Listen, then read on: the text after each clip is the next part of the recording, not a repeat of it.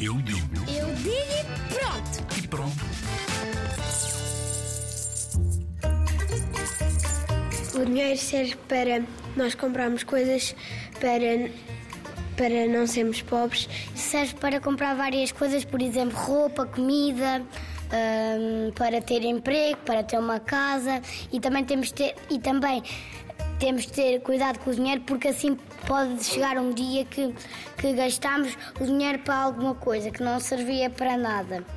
E depois chegou um dia que já não tínhamos dinheiro nenhum e depois podíamos ter uma vida difícil porque já não tínhamos dinheiro nenhum. Nós trabalhamos para recebermos dinheiro.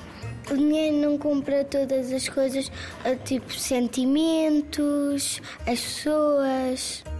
O dinheiro não compra pessoas. O dinheiro, antigamente, também comprava pessoas. Também comprava pessoas para ser escravos. Comprava, é, é tipo assim, raptavam pessoas das casas delas para depois vender com dinheiro e ficar como escravos delas. Isso não é nada bom, mas já foi há muitos, muitos anos. hum, Nós temos que ter emprego para ter dinheiro para podermos viver, mas se temos demasiado também não é muito bom.